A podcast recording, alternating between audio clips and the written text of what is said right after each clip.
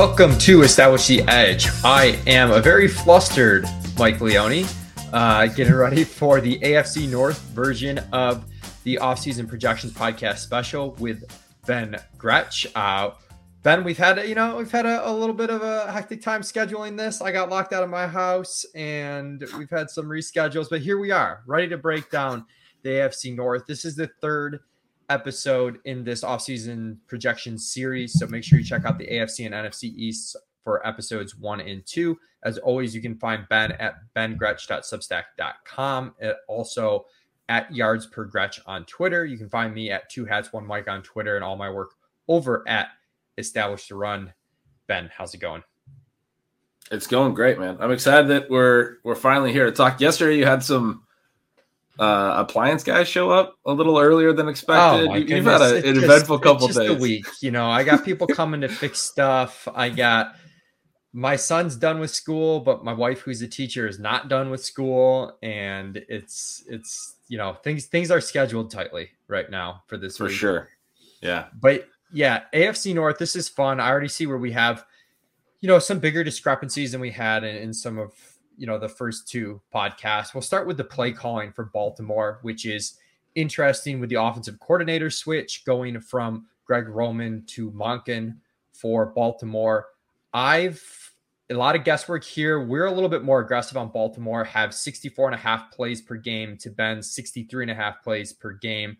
Also have a 60% called pass rate.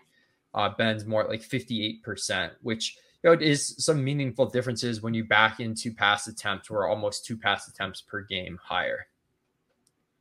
Yeah, no, I think that's uh, a really interesting um, talking point for sure. I, I I'm shifting them towards you know a bit faster, towards a bit more early down passing with the addition of Todd Monken. Uh, Pat Thorman had some had a great write up about that over at ETR. Definitely recommend reading his all of his pace notes.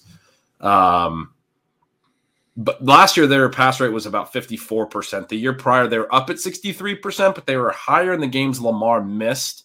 And that was that year they had a lot of crazy games. They basically were like the Vikings in 2022, where like a lot of crazy game scripts, forced a lot of late passing. They still had a very slightly negative, basically neutral, but very slightly negative pass rate over expected. One of the things I do in my projections, I look at Vegas win total and have like a really rudimentary win total expected pass rate. And so in 2023 with their Vegas win total. I have them expected to pass in 2023 uh, just above 59%.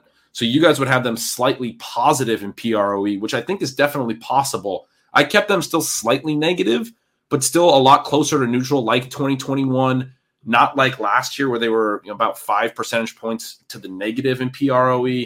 Go back to 2022 and earlier, they were even greater to the negative in PROE. So I have them about minus one and a half PROE. It looks like, you know, based on my expected pass rate here, you guys have about a half a point positive PROE. I think that's the range that we're thinking about, right? In terms of how much pass heavier they'll be. Mm-hmm. But I, I, like, you know, see, I, I'm excited to look through your guys' projections here at this number to see even a little bit more aggressive than the, the stance I took. Yeah, and I mean it's difficult. I think some of the hard part with these situations, like I think of the Eagles a year ago, where it's like, oh man, this offense could make a big leap. They could be really efficient, but like I'm having a hard time. You know, the market's taking that into account a little bit, and it's like, you know, it's kind of hard on pure projections to get these guys. So we did ramp up the aggression. I did make one of my um, heaviest long shot futures bets that I've that I've ever made with Lamar Jackson took him at 100 to 1 on DraftKings to lead the NFL in passing touchdowns for the year. I think it's down to 75 to 1 now, but um, I think that's like bets like that are kind of a good way to, to capture the range of outcomes. So, like, not necessarily on his regular prop over, but taking advantage of the volatility there. It's also hard. I love like, that. I think he's already done it. He's, he's already, already led the league in pass touchdowns. 100 to 1. Yeah, he's done it. Um, so I think that's like his passing yardage was like 40 to 1, and it's like way more likely he leads the league in passing touchdowns than passing yardage. Um, right. So I thought, you know, that there that was off. But I digress. Looking at the efficiency, we might have also dialed back his efficiency a little bit too much because even with the added pass attempts, we're about the same in terms of yards. You actually have him a little bit higher in pass touchdowns. So um, I think we might have, you know, over regressed that and you know just some maybe leaning on some of the the struggles last year a little bit too much. Uh, so you've got a more optimistic total projection on him, despite us being heavier pass, because that pass efficiency kind of cancels out the volume, and then you've got him running a little bit more at over a thousand rush yards. We're at 896. And some of that's just hard to parse out. Like we're assuming he's going to lose some designed rushes this year, but also if his scramble rate holds steady and they're dropping back more frequently, he's going to scramble more and it's going to offset to an extent. So still seems to me like like he could easily be the QB one overall. I wouldn't be shocked. Um, I think his ADP is about right as the QB QB four, but a little bit easier to build around him if you can get him, especially like more towards like mid three, three four turn versus sometimes Mahomes, Allen Hurts are all off the board in the second round. Yeah, I definitely like him. When we talk about his rushing, I'm pretty bullish on his efficiency. But if you break out, you mentioned that gap between scrambling and design running. If he does have more scrambles this year, basically every quarterback universally is going to have a higher yards per carry on scrambles than design runs, often two to one. That's because some of the design runs are like kneels and, and QB sneaks and stuff, but also just because scrambles, you're in more space often. Lamar's really interesting trait is that his designed yards per carry is also really efficient you can look at even like the but basically every other mobile quarterback on design runs, you're, you're usually talking about like a what looks like a normal yards per carry, like a running back. It's in the like three. Sometimes it's down at like three or three point five. The good ones are at like four point five. Lamar in like three the last five year or four years has been at five point seven or higher. Last year he was at six point five on just design carries. He's like an elite running back when he gets design runs. Um, and so that's another reason I pushed up his rushing efficiency. Like for me, it's like don't get it twisted. He's still the best running quarterback in the NFL. He's better than Justin Fields, who had the most rushing yards last year as a runner. He's better than um, you know any other quarterback in the league that you can even compare him to. He's just so fluid and, and so good, or what have you. So yeah, I'm definitely aggressive with a you know projecting a thousand yard rushing season, but um, and then and then I am a little aggressive on his passing efficiency as well. But a little bit banged up the last couple years. You go back to 2019, 2020, uh, very efficient those two years. My my efficiency is closer to that. Part of that's because he's got better weapons now, right? He's got a yeah. deeper receiving corps than ever before. Yeah, I'm glad you brought that up because that also, you know, you not only have the coordinator change with Monken, but you also have the team signaling a little bit what they're going to do with bringing in Odell Beckham, drafting Zay Flowers, hopefully getting a healthy Rashod Bateman back, and you know, a healthy Mark Andrews, and, and things change quite a bit as far as what's at Lamar's disposal. Even when he led the league in passing touchdowns, like, dude, he was throwing to some randos that year. Um, yep. They were just clicking on all cylinders.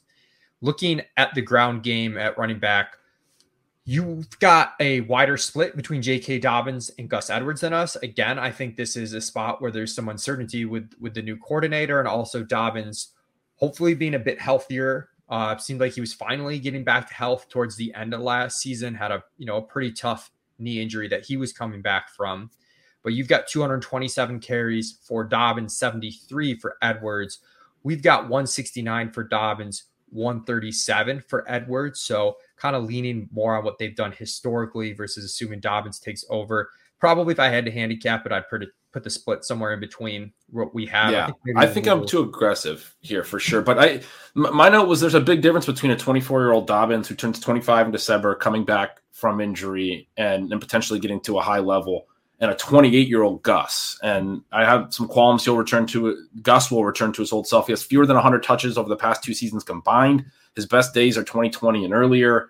Also, only 18 career receptions versus 501 career rushes and that always, in my opinion, made him a tough bet anyway. Where you know, as a late round running back, where like all the upside is just rushing efficiency and production, and now we, you know, we're looking at a 28 year old coming back from injury, hasn't really produced over the last couple years. I think there's a lot of risk there. I know there's some people that really like Edwards late. He's not a, a back that I'm super in on. And then as a result, my projection lines up probably too optimistic on Dobbins from a workload perspective. Yeah, I know we're slightly ahead ADP on Dobbins. Um, so I'm guessing, you know, he's close to a target for you. We do, I should note, you know, in our upside case, we have, you know, obviously a much bigger gap between Dobbins and Gus, where like Gus is like the upside case isn't like that much different than his base case, right? Like it's like, right. you know, Dobbins gets hurt, then he gets a few more carries, but it's still split with someone.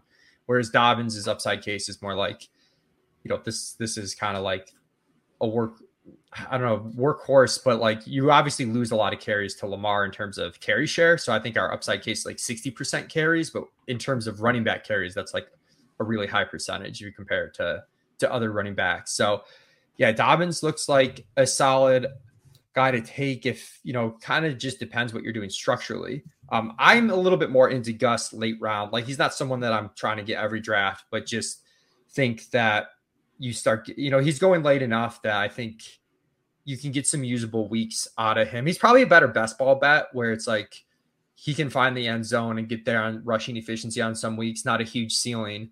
Uh, in redraft, sometimes you're looking more for like, well, I'd rather take a much lower probability hit, but if it hits, it's sure. gonna, you know, be there in a, in a meaningful way. So th- there's a little bit of difference in format there on, on Gus. Definitely. Uh, I don't think we need to talk about Justice Hill. We both have him as the third back with like 30 carries. So um, let's go to wide receiver. I mean, is... this the note I would make there is just this seems like a low key spot that could still add another running back too, and that I think would mm-hmm. would probably sink Gus pretty bad. But Justice Hill is back as a number. I was looking through their depth chart. I was like, man, they do not have a lot of running back depth. Yeah. Wide receiver, another situation that's a little bit tough. It's not quite Giants esque where the Giants have like eight guys, but it's tough to kind of parse the pecking order between Bateman, Flowers, and Odell. I think, you know, for me, I've got Bateman at 90 targets, Zay at 82, Odell at 74, scaling it that way. Some assumption there that Bateman is healthy. I know there's some concerns out there that like, you know, that Lisfranc injury can can linger a bit. And I, I mean, I think Odell for me is like a pretty clear third, just if you look at the age, you look at the investment in Bateman and Flowers, just kind of deferring to the youth there. I think Odell could be like fine in a real football perspective, but I don't necessarily think that's going to equate to a ton of volume. Though you have him right now slightly ahead of Zay in targets with 85 for Odell, 81 for Zay, 95 for Bateman. And this has been tough for me to get these receivers in an offense I kind of want to invest in because I think it's got a ceiling that people don't realize. But uh, you know, the ADP seem a little bit rich on the the receivers given you know it's it's a little bit crowded and you've also you know we'll talk about Andrews at tight end but he's going to be the target leader on the team. Yeah, that's a great point I think and this is one where I think you only invest in these receivers if you think they can kind of differentiate. Bateman I think has the best shot to do that. I am a little bit aggressive on Beckham looking back at some of his old targets per run rates. I mean, I was just making the case about Gus being 2 years removed from good production but Beckham was still pretty solid as recently as 2020. Mm-hmm. Um, 2021, tough sample and wasn't always necessarily healthy. Obviously, misses all of last year. The Twitter doctors and the people that I've heard from think that he can physically get back. The second ACL is no different than the first. It's not like his knee's like never going to be great again. He can rehab and be good. And, and taking all of last year off I think makes it interesting. My note on Zay is I think he's a like your traditional late season rookie bloomer. So I actually am still taking him at a more expensive price than Beckham, even though I have the smaller target projection here on the whole season. I do think they signed Beckham. You know, you talked about the commitment to Zay and Bateman, but obviously to a pretty substantial free agent contract for Beckham. I do think they're going to start the year assuming Bateman's healthy, because you mentioned that too. That's a confusing element. There's, it's really tough to dial in these target shares. But yeah. assuming Bateman's healthy, I think you're going to see a lot of Bateman and Beckham early, and Zay playing, but sort of working in in the three wide receiver sets more so than the two wide receiver sets, right? And kind of building. And then if he hits, he's hitting in a late season kind of way. We see that with a lot of rookie receivers. He seems like one uh, that fits that bill this season. But yeah, I mean, like OBJ could just be a complete shadow of his old self. I'm I'm I'm projecting this somewhat aggressively on him. I just think it, will be tough for Flowers to completely um, out earn Beckham, especially early in the season when Beckham had the big free agent contract. Yeah, that's definitely fair, and it does seem like Bateman Flowers' ADPs have become more reasonable the last couple weeks. So we're taking them, and you know we mentioned you know, best ball, obviously you're kind of correlating like based on what you do early in your drafts. But I think with Lamar specifically, if you take Lamar, I think you can make some assumptions with the receivers that like this is going to go pretty well. And that correlation to me might shift more significantly than like a different correlation early on um, in terms of what you're assuming goes right. I don't know if that makes sense, but just it might just because there's a wide range of outcomes and for sure taking Lamar, you're kind of assuming the pass heavy thing goes goes well. Um, and and uh, I, I want to say one more thing on Bateman because I, I kind of skipped him, but his aDOT as a rookie was 9.6 and went to 13.2 last year. He didn't run a ton of routes, was pretty banged up. Uh, his catch rate fell, but his yards per target like shot up. So he was actually like a pretty good deep threat in a very small sample last year. His targets per route run much stronger last year. Yards per route run jumped to 2.38, really good number. Again, very small sample, only 120 routes, but that was really nice to see after his you know per route numbers weren't strong as a rookie necessarily. Is banged up again as you mentioned, but I love seeing that he was able to produce at in basically in sort of different roles at different depths. He's looking like a guy that is kind of coming into the league with had a really strong production profile in college looking like a guy who can win at all depths and potentially in all ways. And um, yeah, I mean, 120 routes again, but it's what you wanted to see in year two to to argue that he could potentially have a year three leap. And you know, I'm, I'm actually like the Giants. It's tough to parse the pecking order. Unlike the Giants, though, you don't have like the crazy depth top to bottom. So we've each got Devin Duvernay for like 20 ish targets at wide receiver four. So this could be while there's Bateman, Flowers, Beckham, and Andrews, it could be. It sounds ridiculous, but like it could be concentrated where there's just not a lot of random like fifth wide receiver targets. Like some of these teams just mix those in. We don't know, um, but that would be a good sign for those receivers being able to be productive despite you know all of three of them getting playing sure. time. The the depth piece that's most likely to like kind of actually see targets is probably the tight end two and Isaiah Likely. So shifting over to tight end, We've got 127 targets for Andrews. You've got 123. Slightly notable because usually we're more conservative on the high end than than Gretch, but we both have him like around a thousand yards, seven receiving touchdowns. Has also shown the efficiency, I think, to flash in, in TDs in a big way.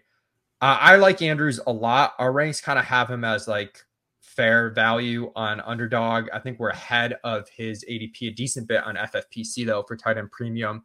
I still think I mean, I've been betting on Andrews basically every year, but I still think like what we saw at the beginning of the season last year, you know, he he seemed like he was a league winner, and then things just went kind of south for his health and for Baltimore in general. So I'm still in on Andrews, but likely is is super interesting as a really late round tight end as someone that has. We talk about contingent value at running back a ton. We don't talk about it tight end a lot, but likely probably has the most contingent value of any of the backup tight ends. Yeah, I think that's like kind of indisputable, right? Because he looks he had a good production profile. He looked really good in year one. He looks like a guy who can be successful and and almost very clearly would see his routes jump if Andrews were to miss time.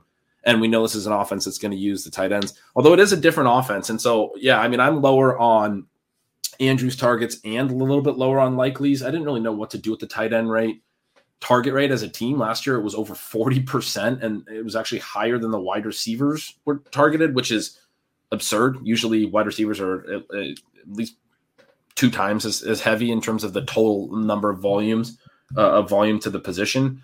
Um, i have the tight ends this year at about 32% wide receivers jumping up to 55% because they've added more wide receiver depth and so i'm, I'm pulling that from you know maybe some of these two tight end sets maybe likely's not actually playing as much I didn't really know how to how to parse that to be completely honest. This is like a tough uh, element here as well. When we were talking through the receivers, like how much does likely actually play? He had a role yeah. last year in, in some of those two tight end sets, but I I feel like this. I agree with you on the kind of the um, contingent value. The standalone value might not be great in a new offense.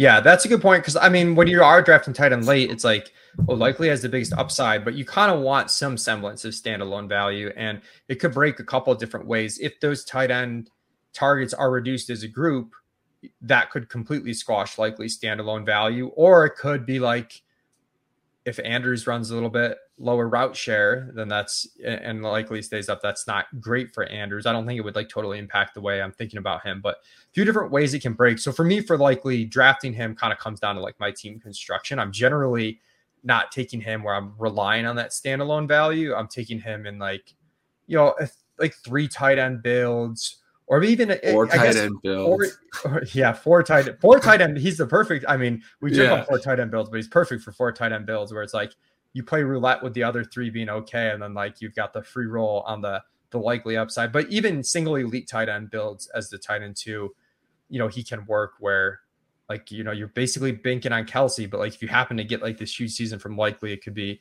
an interesting combination. So I don't have a ton of likely, but I draft him like a little bit ahead of our ranks, just depending on my my team construction. Uh, thoughts on Andrews? We talked about likely a decent bit, but just Andrews overall as a, a third round pick in non tight end premium. Yeah, I like him, and I think the comments you made about picking Lamar apply even more to Andrews at his cost. Where like I, I like stacking those two when possible. It's a little tough with ADPs, but if you're betting on Lamar, you're probably betting on Andrews being very much worth that price tag. Um, the I don't I don't think Likely's going to cut in too much. I guess my concern is more that they just run more three receiver sets, but I think Andrews is ingrained enough that he would most likely get all the routes regardless, right? It's just like will they run some two tight end sets for Likely, but I don't I don't have a much concern about Andrews playing a ton. It just is uh you know how much does the pass rate increase? How much I think the receivers can help him as well too. Just the having the depth of options downfield. So anyway, yeah, I know I, I, I like Andrews. I'm back in on him. Um, I'll probably bump my my projection a little bit as you mentioned. I'm light on on him relative to you guys, which usually means I'm uh, extra light because I'm usually coming in a little hot. Uh, speaking of coming in hot, let's move to Cincinnati where we can talk about Gretch's Joe Mixon projection that I'm sure he hates. Uh, but before we get into Joe Mixon, we'll do the the play calling for Cincinnati we both have them above average amount of plays, kind of like 64 and a half to 65, right around 64% called pass rate. Yeah, there was definitely some encouraging stuff for Cincinnati last year with Burrow fully healthy in terms of just relying on what they do best. So we've each got Burrow for around 365 fantasy points and in, in your traditional four point per passing touchdown scoring, almost 5,000 yards throwing, like 34 passing touchdowns it's hard to be super fantasy viable relying just on on throwing the football, but Burrow can do it given the immense skill wide receivers that he has at his disposal and the way that they're calling plays. Yeah, I mean, I think we had some concern about whether Zac Taylor was sort of a fake sharp or whatever when we talked about this last year. I think we what we saw last year was this is a team that, and even with their conversations about what they're going to do with Mixon this offseason – this is a team that understands where their bread's buttered. They understand how to keep pace with the best teams in the AFC to be able to beat Kansas City and beat the Bills in the playoffs. They're going to need to be a pass first offense. I'm pretty confident that they've learned that lesson. They understand that. That's how they're going to play. They need to get the ball in Burrow's hands and then ultimately in Chase and Higgins' hands. Um, one of the cool things when you go through the projection, Burrow's completion percentage really high. All the ancillary pieces are efficient. You get to like Trenton Irwin, and he's like super efficient in this offense the running backs all have like 80% plus catch rates over multiple years. Uh, when you look at, I mean, when you look like Mixon over multiple seasons, you look over, uh, look at Perine over multiple seasons. I don't think he was over 80% last year, but over like the last three combined, he has been. That's like um, just a positive marker on Burrow, right? And we know he looks good on like completion percentage over expected and a lot of those stats. But when I see guys like Trent Irwin, who I don't think are probably elevating their the efficiency themselves, having like nine yards per target. And it seems like every dude in the offense that's just an ancillary piece is doing that. It, it helps to have good QB play. And, it, you know, it's a reminder of like how these guys can be good tack ons in, in best ball stacks and those kinds of things. Yeah. Not so Burrow, necessarily, but. Burrow going like more towards that four or five turn now as we've seen the QB prices kind of us, become a bit more normalized where they're more aggressive than last season, but not as aggressive as they were early this draft season. And you know, in best ball, you I think you like have to stack him with one a chase or T. Like it's hard for me to take him unless it's a really good value after that. Uh, in your managed leagues, like you, you can get away with not necessarily having that elite correlation.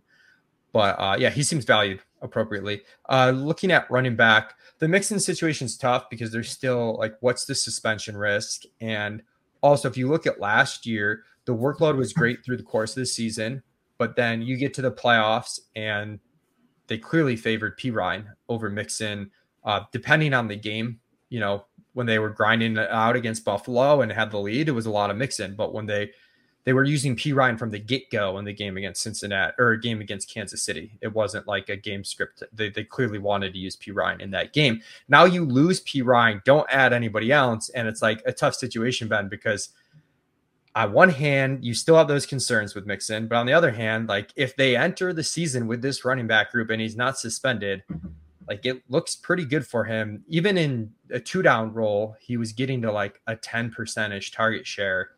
So uh, he he's been a tough one. I love taking him early when people are way scared, and he was like sixth to eighth round pick. He's moved up though. Um, he's now you know pretty firmly like a fifth round pick, even like early five. Yeah, this is another one where I didn't know what's going to happen here. I thought it was really hard to parse. I, Chase Brown's an interesting prospect, but a day three back. They haven't really liked Trayveon Williams enough to use him a ton. They haven't really liked uh, Chris Evans enough to use him a ton. Perine was the guy they seemed to trust, and he's obviously gone. Um, what I wrote in my notes was I don't know what's going to happen in this RB room before week one, but it staying untouched feels least likely. I mean, we have the conversations about Mixon going to potentially still be asked for a pay cut, and we'll see what happens there. They want to get the Burrow deal done later this summer.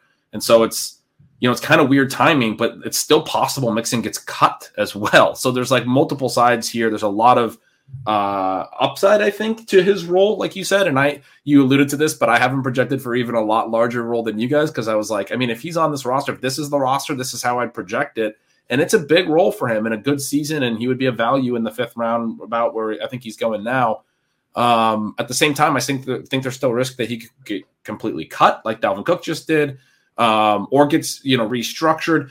I think the biggest risk that isn't talked about enough is if he stays and they still add another secondary piece. Like they might be waiting for everything to to fall um, into place on all the markets for um, you know Dalvin and and Zeke and Fournette and all of these Kenyan Drake, whoever it is. I think they probably bring in someone who's a more substantial number two. And as you said, they were leaning into Perine in certain situations over Mixon, really showing that they don't think Mixon is like a must have piece to this offense that makes this offense run. And I think that's probably what would happen if they bring in another notable second running back where yeah. we could expect more of a split. Yeah, I think he's for the risk, I think he's priced about right right now in the fifth round. Um, if they do enter the season with this backfield, I mean, he he's gonna creep up into the third round probably. Um, mm-hmm. by you know, you talk like end of August. Whether that's right or not, I'm not sure, but like just on projectable volume, gonna get there. So he's he's definitely tough to figure. You know, he had a ton of weeks where he disappointed relative to his workload, and then he had like the one monster week, and you know, it's it's it's it's a weird dynamic with Mixon, who also just you know his numbers aren't great historically from from a, a efficiency perspective.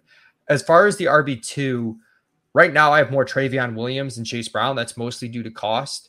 Uh, the market just got crazy with rookies like after the NFL draft. Where like if you were a rookie, people wanted to draft you. Like, and to me, like it's kind of 50-50 ish. Um, and maybe even Trayveon might have the lead as far as like more of that Perine esque role. It's possible you want to avoid the situation completely if you think they add someone too. Because I hate making these late round bets where it's like, you need something good to happen and then you need to be right. And like we're already kind of there with you have to be right between Brown and Trayveon. And then if we also have to to dodge the uh the signing risk bullet, I'll, I'll probably just back off. Uh, I haven't been taking them either, but the upside is pretty clear, so I can understand why people are trying to make that swing. Yeah, uh, going to wide receiver, we are really close in terms of projections here, and this is what happens with teams that have pretty established pecking order. We've each got Ja'Marr Chase around 165 targets, Tee Higgins around 125 targets, Tyler Boyd around 80 targets. Spits out very similarly in terms of fantasy point production. You know, I mentioned Baltimore maybe could be like that team that's like really concentrated in terms of not using ancillary guys. And Cincinnati is one of the teams that just does not use ancillary guys much. You know, we saw it when guys were banged up, you know, especially Tee Higgins when he was like fake active a few times, which was tilting. But when these guys are healthy, it's like th- those are the three guys that are out there. So Chase, I don't know if there's much to say about him. I think he's the clear number two pick in drafts ahead of CMC and Tyreek Hill behind Justin Jefferson. I think Tee Higgins is going where he should at the 2 3 turn.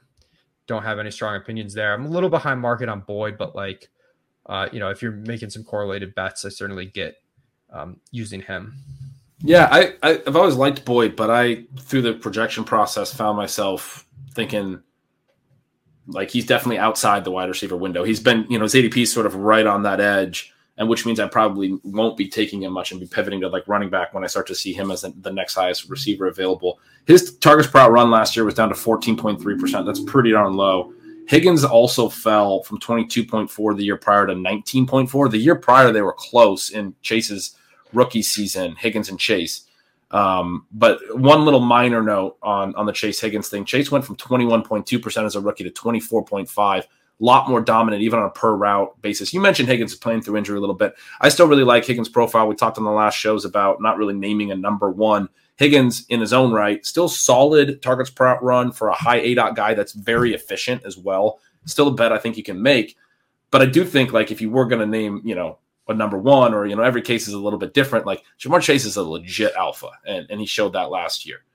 Yeah, uh, I think you know Chase versus Jefferson's really the the only unknown, I guess, as far that you could make and market as Jefferson first. I think that's right, just because I think in terms of odds of getting like that 30% plus target share, it's Jefferson. Um, but you know, do you have it that way? I mean, it's kind of well, I mean, I, yeah, for both that's exactly these, right. But okay. I want both of them. I do have Jefferson higher for that reason. Tight end, they've got Irv Smith and not a whole bunch else. And I just don't have that optimistic of a projection on Irv, even like assuming him as the guy, just kind of looking at the tight end utilization stuff.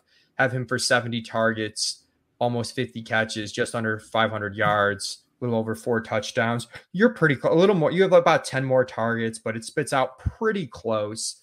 Um, it's a weird spot because you get a clear cut starter on a team that's going to throw a ton on a good offense, which is generally good for tight end but like I'm still not super excited. It seems like his price has come down a little bit since people got happy. But um, thoughts on Irv Smith? Yeah, I mean, it just feels like him and Boyd are sort of like co number threes or three and four. Probably would give Boyd the slight edge. I, I, I mean, I agree with you. I think he's like sort of interesting, but I'm not really that in on it. It's an interesting point back to the Jefferson Chase conversation that yeah, Higgins is a really legit number two behind Chase, but I do think the Bengals have sort of a lack of depth here where like Boyd and Irv are kind of like not that great of a co number three, number four weapon. And there's not really number five. You know, I mentioned Trenton Irwin earlier. I'm not adding him to any late stacks, but like that's your number five. Drew Samples, the other tight end that's going to play. Guy does not earn volume. He's a blocking tight end, like literally at all. He had like two targets last year. I mean, but he's on the field some. They're not going to throw to many other people. They're going to throw the backs a little bit, but I think Chase and Higgins have a you know a path to really consolidating between just those two and they're yeah. both talented enough that like even though you think that you can sort of just double both of them you kind of can't you know? They're, they're just too good. And as far as how to play it in drafts uh, w- what i run into is irv goes right around where some of the final running backs that i like go like before it becomes like real dart throws. Um even ones i don't necessarily like but like okay like you know, Devin Singletary, um, Roschon Johnson, Tyler Allgeier, Kendre Miller. I'm I'd rather kind of take that running back value than the pure dart throws late. And then as we hit on the AFC East podcast, there's a lot of tight ends that with Conklin, Dawson Knox, and stuff late that, you know, I'm fine making those bets instead of taking Irv two rounds earlier. Yeah. Cleveland, uh, we each have 64.7 plays per game. It's always funny when we get to the decimal right. Ben is a little more aggressive on the pass rate at 60%. I have a 58.5% called pass rate for Cleveland. And, you know, got unknown situation a little bit with them entering the year with Watson as the starter. He was bad last year, but like not not that crazy that he was bad given that he hadn't played in like a year and a half or whatever. Um, Cleveland yeah, his scramble good. rate was way down. His sack rate was up. I think that was something I noticed in the projection. It was just kind of one more sign for me. Probably wasn't comfortable yet playing NFL football. You know, he's like just getting hit too much in the in the in the pocket. Yeah, I feel like they want to run the ball efficiently, so I'm building in a little bit higher pass rate, but I'm afraid to go too high. But thoughts on um, your 60% called pass rate here? Yeah, I think it's similar to Baltimore. We both have them coming up from last year they were at 55.5%. So you guys have them up three percentage points. I have them up four and a half. I basically they've always been a, a negative PROE team and pretty pretty consistently so. The talk has been they're going to be maybe a pass heavy team playing a little faster. again, shout out Pat Thorman's great um, uh, piece on on pace over to establish the run. He dug into their trends a little bit um, after Watson took over the offseason hires, and he kind of agrees that's valid. That it's looking like going to be a little bit more of a pass heavy team. I'm inclined to trust him, um, and so I shifted the PROE like back to neutral. I have their expe- I mentioned that earlier the expected pass rate. I have it at 59.8%. I put them at 60%. I have them very slightly positive. You guys still have them um, a little bit to the negative, basically the exact opposite of what we talked about in the Baltimore one, where like yeah. you guys moved it forward, but just not quite as far as I did. Yeah, and you know, I think either way, Watson, the market's starting to get smarter. Watson, that's like I refer to the market on these podcasts. It's tough because it's constantly evolving and changing. But um, to put some numbers on it, like Watson's one of my highest owned quarterbacks early on. He is going off at QB9. He started, you know, the, the ADPs come up to like 84 now, where like the gap between him and Lawrence is closing. It was really wide for a moment. And Watson was more like in the cluster with like Tua behind. And I do think he's kind of like the clear cut QB9 and probably a tier above, you know, when you start to get to Tua, I guess would be the next round. Even though I like Tua, I still prefer Watson. I'm taking the upside swing there. Um, thoughts on Watson specifically as far as like where you're drafting him? I'm having a hard time placing him. I think he's one of the QBs that because all of QB ADP is up, he still goes in a like he probably there's probably enough risk with him that he probably should fall a little bit more, which isn't to say that he should fall behind QB nine, but maybe I think I think that range of QBs is pulled up by the top six or seven going as high as they're going. Um, and so I would prefer not to be taking a QB, I guess, in that range, and, and often find myself mm-hmm. not doing it.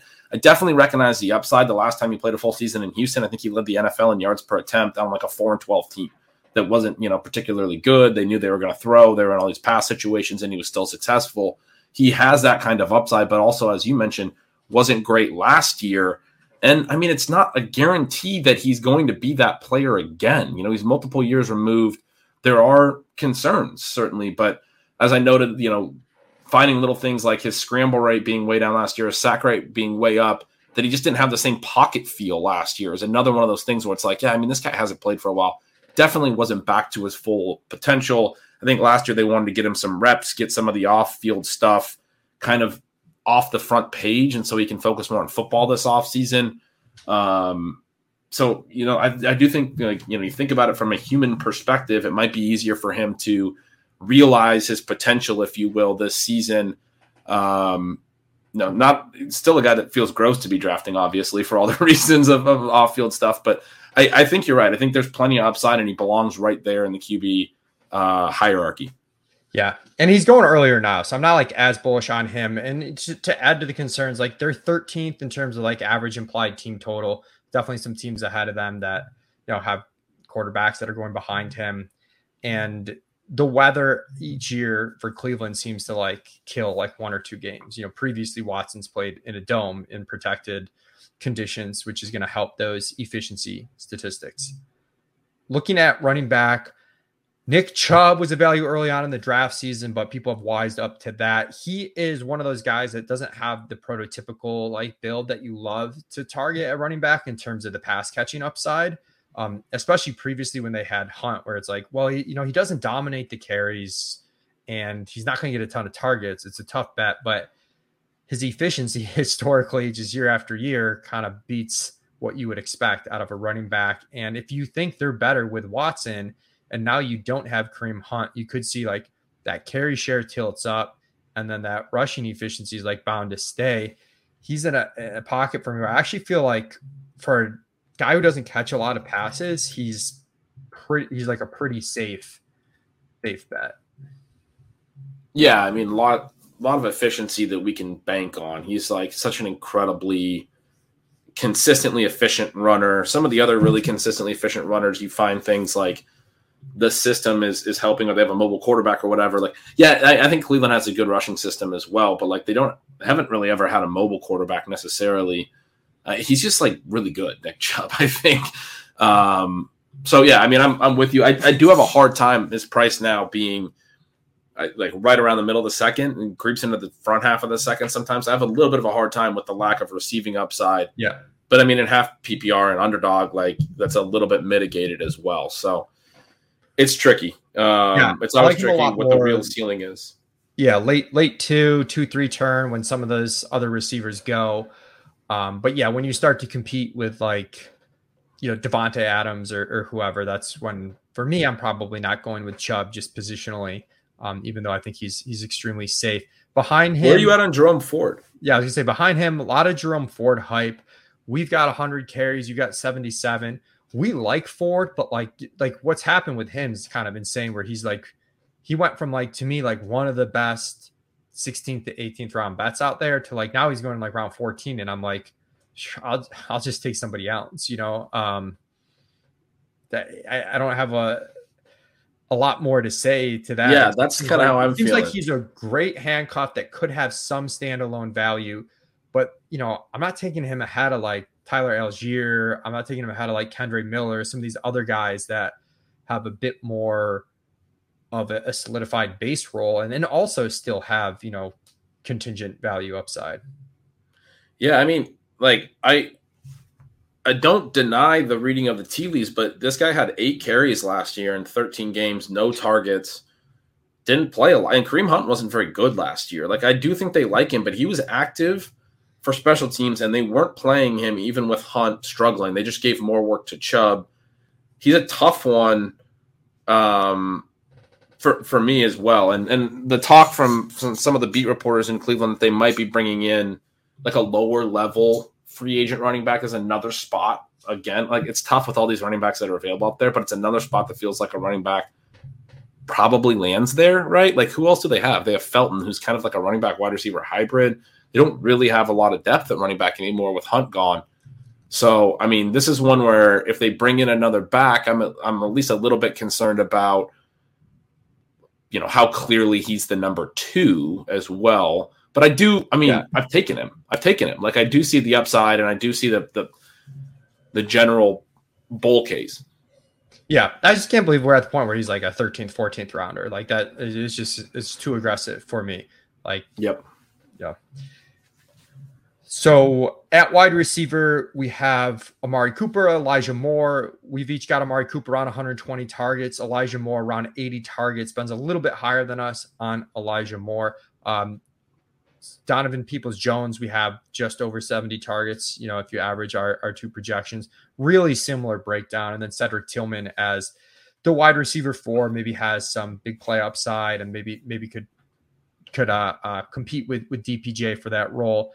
The Cooper stuff, but we were talking in our, our Discord a little bit. There's like a handful of players who like last year we were weary on because of like age and like kind of systemic concerns where it's like you know these guys project well but like they have these concerns and then they performed well and now a year later it's like i don't know it feels like we're, we're we've been like thrown the the age systemic risk out the window because the player you know performed well last year but they are a year older not that amari cooper's even that old so maybe he's not the best example of this but you know, yeah we were some of the draft him last year in a in a and now he's going at the three four turn which is rich yep coming off a career year. Some of the other guys we're talking about, to your point, you know, Keenan, Mike Evans, Nuke.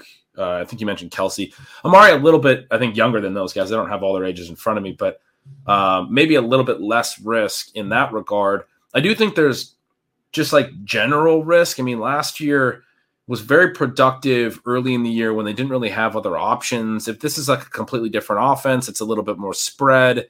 It might be more like his time in Dallas where he I mean, especially later in his career, like he's always been really good, but didn't dominate volume as like a clear like alpha number one.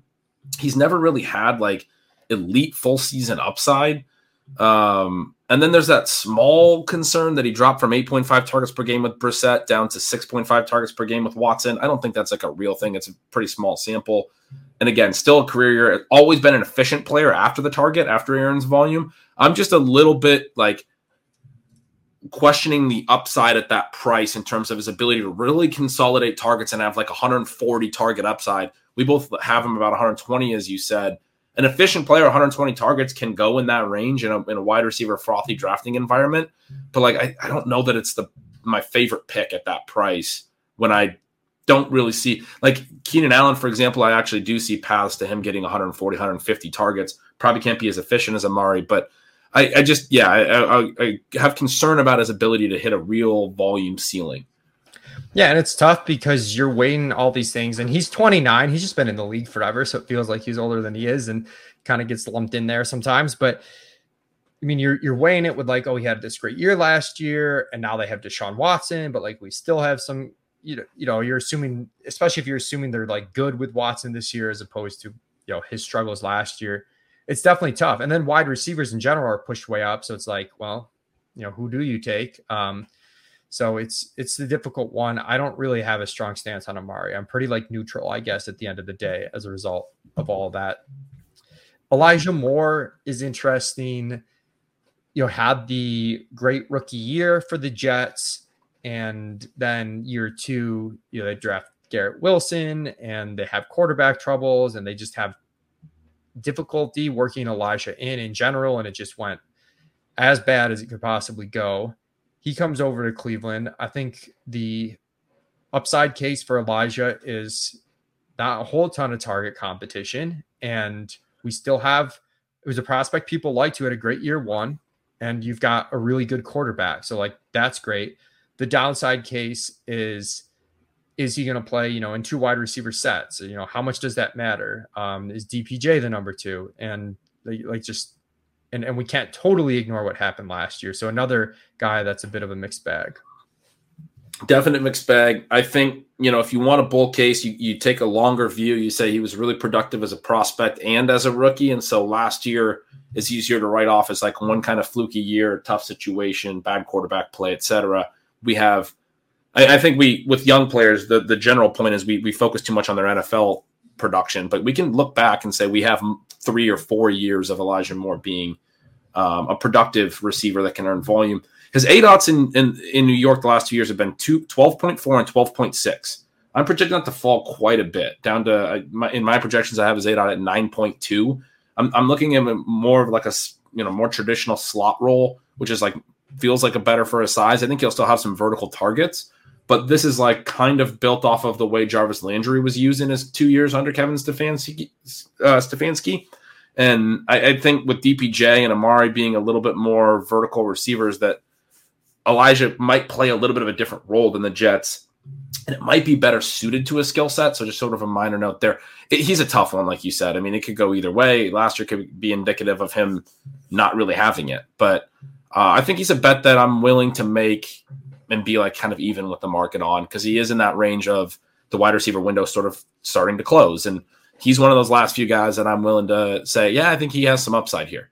Yeah, I, have struggled. Our ranks are pretty behind ADP on Elijah. It could change. You know, he's already generating like buzz in the off season, but you know, it's hard to parse through what's noise and whatnot. Definitely get the bet. And I think, you know, I, as the offseason progresses could be someone we flip on because like I'm nervous about being behind on him, but right now I'm mostly just been drafting him on Watson teams. Uh, same for Cedric Tillman late, been drafting him. We do like DPJ though. That's someone that I have a good bit of. Uh, just think, and again, like I've always been ball. I've always been weirdly down on him, but he kind of impressed me looking through his numbers. His target spot run, fine, not great, but he's a high A dot guy, and he's always had the like yards per target efficiency um, and he's going to run routes. Like you said, this is not a really deep wide receiver room. He could be the one that keeps Elijah off the field in two receiver sets. He ran a career high in routes last year, had a pretty good year. Um, yeah, I mean, I, I got in excited about him doing the projections as well. Yeah, and his profile is one that like the three touchdowns he scored last year like that really should come up with that higher A dot role, especially if Watson is returns to form even a little bit. So um, we have him even with like pretty low touchdown projections, but I, I could see some upside there where he could spike. So I've been taking a lot more of him than Elijah just because in terms of ADP, Elijah's at 86 and DPJ is at 162. And it's it's a big yeah. gap Obviously, you have the talent volume upside in Elijah's favor. Like if everything breaks right, it gives you kind of a league winning ceiling. Uh, whereas DPJ probably doesn't have that, but he could be, you know, very useful for your your teams at his AD. Also, feels like a nice fit with Watson. You know, those extended plays, the Will Fuller deep shots. Feel DPJ's got that downfield, you know, profile. Yep. Let's go to tight end. Njoku, you know, got that huge contract last year. And now it seems like they're doing less of the we're both projecting less of the tight end mix that they had done historically, where they kind of mixed a lot of tight ends. We've got Njoku around 85 targets, but then Harrison Bryant around like 30. So like a really big gap there. And Njoku's always flashed in terms of his athleticism and his upside in that regard. Getting him paired with Watson is a pretty good thing. Uh, you know, se- seems like a solid option. It's just like systemically, sometimes the tight ends in that range look better on paper than than they turn out to be. Yeah, I mean, I think that's well put. I I totally see the case for him, and I uh, I've definitely taken him a couple of times, but it's a it's a like a you know a running running back target range for me, big time in drafts. So it's not a guy that I've taken a ton of. Yeah, same page. Let's go to Pittsburgh. Uh, another team that we have the same amount of plays, that 64.7 number. Again, I've got a 59% called pass rate. Ben's got 60%. So pretty close. It, it works out where we're basically projecting the same amount of pass and rush attempts, which is 34 pass attempts per game, just over 28 rush attempts per game. I have found with these inputs um, that we're like way ahead of ADP on Kenny Pickett. Um, with even like somewhat more conservative efficiency than I think you have. So, do you like Pickett as a late round QB guy, or what are your thoughts on him? I do. Um, I mean, it's a team that's always played with pace. I think, you know, we're, we're regressing that some with this projection, honestly. Um, and and I'm I I know I shifted their PROE to more neutral, um, which is a little more pass heavy than last year. Uh, but yeah, I mean, I'm like, I think like any shift in additional passing would offset any like potential pace regression with a young quarterback. And like I think there's going to be play volume. I think there's going to be pass attempts in this offense. Pickett's like got knocked a little bit, I think, from people looking at stuff like EPA and and his actual results on plays. He had a really bad touchdown to interception ratio last year. Had some bad luck on some TD stuff. I don't really think his really low pass TD rate is indicative of like how he'll be his whole career. Um, you know, missed a couple open guys. I know uh, Pickens dropped the wide open TD at one point. Diontae caught a ball that stepped on the line in the end zone, and obviously Diontae famously didn't catch a TD all season. And then on the interceptions, uh, one of the things I remember writing about in Stealing Signals, his 2.5% turnover worthy play rate over at PFF was tied fifth lowest of the 22 qualified QBs of whatever benchmark I used at PFF for the qualification. The only guys lower than him in turnover worthy play percentage were Burrow, Mahomes, Hurts, and Herbert. And Pickett did have like nine interceptions still, but like a few of those, this is what I remember writing about. A few of those were like not even turnover worthy plays. They like bounced off receivers' hands and were picked off. So again, it's like one of those things where like, yeah, usually the the signals there and things like EPA, but in small samples with with young players, sometimes we get some fluky stuff. We get some fluky interceptions. We get some fluky missed touchdowns. We get some elements where his profile, and I don't, I don't think Kenny Pickett's a superstar necessarily, but I do think this is an offense going to have volume. I think he probably played better than his numbers last year, and the market's probably too low on him. Yeah. And he's pretty easy to stack too, because, well, if you like Pickett, you probably like Diontae a little bit. I know for us, we like Diontae a little bit, Freiermuth a little bit, not as into, into Pickens, which we'll talk about, but like pretty stackable at running back, Najee, to me, he's like one of the, you know, the, the RB prices have changed a lot, but Najee still strikes me as like the like a dead zone type running back, you know, running back that projects for a lot of volume, who we're not sure if is good, and his team could be bad in terms of scoring too, which like for the running back in particular is is not good. So, you know, the bull case for Najee is the offense is better and he's healthier and he's like the clear you know, workhorse. Uh, I don't really see that happening. We have him for 232 carries. You have 252. We both have him for 49 targets and right around 200 full PPR points per game. So I don't know if I have, I, I might have like one Najee share. He's one of my lowest owned players right now. Conversely, Jaylen Warren, one of my highest owned players, you know, we're definitely higher on his carry share um, than you are right now. We have 125 carries to to your 98 but part of that is like it's tough to parse like Warren's activity last year was that because of Najee's foot thing and him not being fully healthy? Are they really going to split a little bit?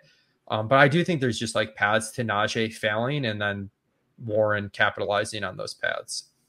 We talk about the fragility of, of running back projections a lot here. I'm with you on both of these. I actually have a bigger split between them, but I'm completely with you. I have not drafted Najee Harris yet at all. I've drafted a lot of Warren. Um, the the hot sort of fire take I would have here is I think he has a very similar projection to Clyde Edwards-Helaire entering 2022, entering year three of the rookie contract, where the team has dealt with two years of inefficiency.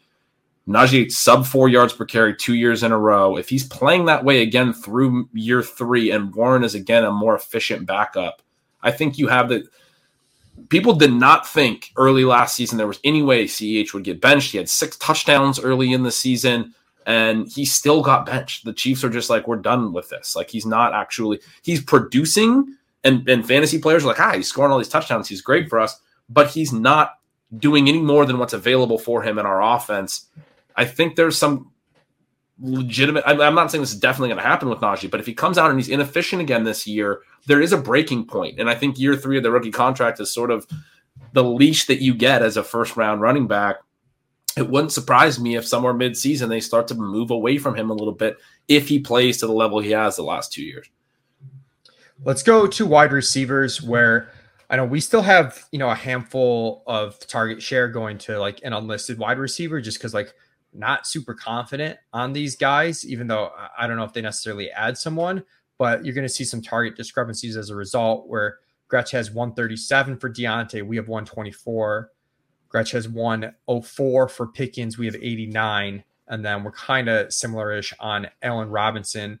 Uh, I, I think Diontae, like the touchdown stuff, I think is overblown. Um, I do think like he's, I don't know, he, he's been an enigma for years now, right? Like we talk about earning targets as a talent and that being really good for fantasy. I do think we have to account for that. Like you could be a target earner and like not that efficient with the target, and that's that's not great either.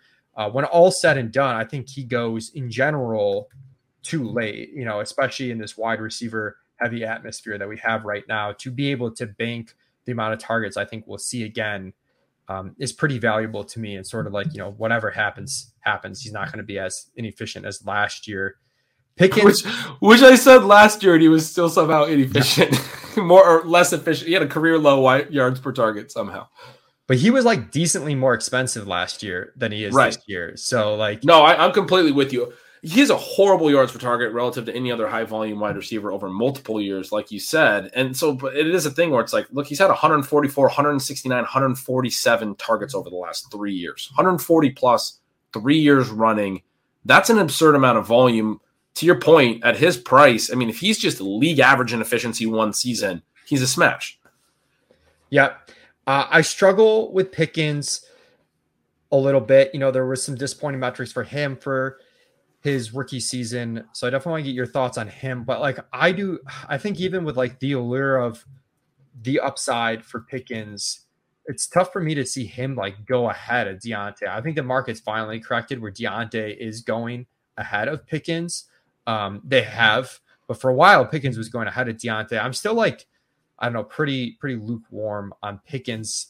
The runway's clear for him to run a ton of routes, though. Uh, and I know coming out of college, he was someone that people had like like there's a dude with a ton of upside. You know, if a couple things had broke differently, he could have been drafted way way earlier. Yeah, he's a guy where the the targets per out run in year one were not particularly strong. However, with a high A dot and some efficiency on that, which he did have, you know, some after target efficiency, um, 9.5 yards per target uh, uh on PFF numbers, I think, which is just really strong. I'm I'm still like in, a, in an A dot over 15. We're talking about like a really high A dot. So the, the low targets per out run, like I also look at a thing called like, that I've named weighted targets per out run, which you know incorporates air yards. His weighted targets per out run naturally looks a little bit more viable. And again, being efficient on all those air yards is helpful. It wasn't a, like a perfect rookie year profile, but I do think, like you said, he's going to run a lot of routes. Not a ton of like with Claypool gone, not a ton of names. The, the other guy we got to talk about is Allen Robinson I mean, he's probably dust, but he will get routes. And this is something we've talked about with like AJ Green in the past, or I know I've made this case where it's like almost a good thing that that's the other running guy running routes in the offense right. in terms of consolidating the volume for Pickens and Diontae. I mean, obviously he's also running routes against Diontae, who, who earns a ton of volume. Um, but I do, I, I, I, like, I'm with you. I think Diontae should go higher. I like both their prices, though. I mean, I think they both go in a range, right? I want to get some exposure to both.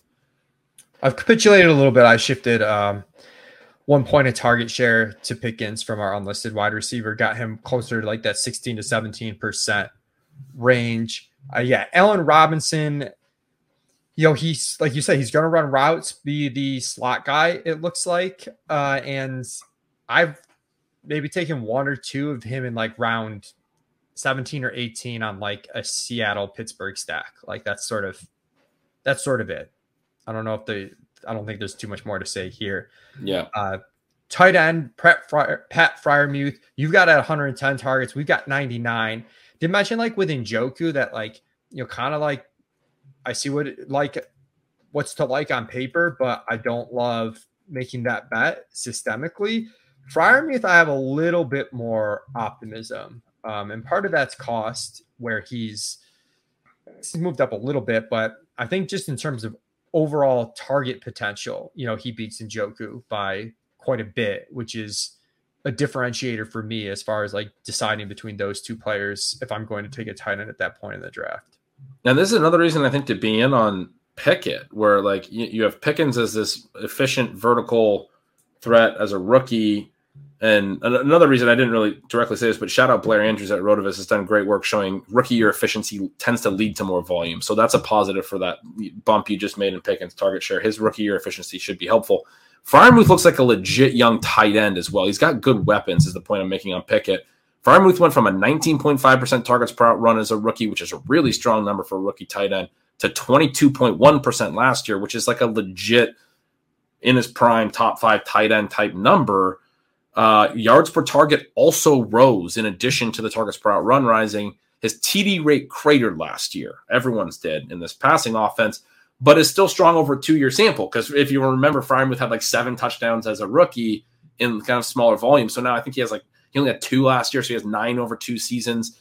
And, you know, obviously TD rate can fluctuate a lot, but it doesn't look like a guy who's going to not be able to score touchdowns. He's actually know, came in and was billed as this big red zone weapon in his rookie year. That's why they were using him down there a lot. So I mean, it looks like a, a tight end who can actually legit draw volume. I really like all three of the names actually in this passing game: Johnson, Pickens, and Freiermuth. I think it's going to be a pretty concentrated three-headed uh, passing attack, and, and the, again, that's another reason why like having Allen Robinson running the routes as the fourth, and as a guy who hasn't been a, a pretty viable NFL player the last few years it's sort of nice and, and it yeah. concentrates the rest of the volume to the other three, at least in my head and in my projection. Um, this is a fun passing game to get pieces of, in my my opinion. Yeah, like let A Rob go out there, run a bunch of empty routes. That's that's perfect. We don't have to worry about you know some unforeseen talented player ascending. The only way this gets ruined is if like A Rob's actually good, and I'm, I'm, right. highly. I think we're both highly skeptical of that. You know, it could happen, but we're skeptical of that happening. But you know, it's it's an undervalued passing game, I think, because the efficiency was so bad last year that the everyone's undervaluing all the pieces. Yep, agreed. Awesome. Uh, well, that was a fun one. The the AFC North, and this is episode three again of the off season's projections special with me and Gretch here on Establish the Edge. First two episodes are up, the AFC East and NFC East, and we'll continue to roll out episode every you know several days or once a week or so until we get through all eight divisions. Really appreciate everybody tuning in. Make sure you check out Gretch's work at Yards Per Gretch on Twitter, bengretch.substack.com as well to get access to the Stealing Signals newsletter. Find all my work over at Establish the Run.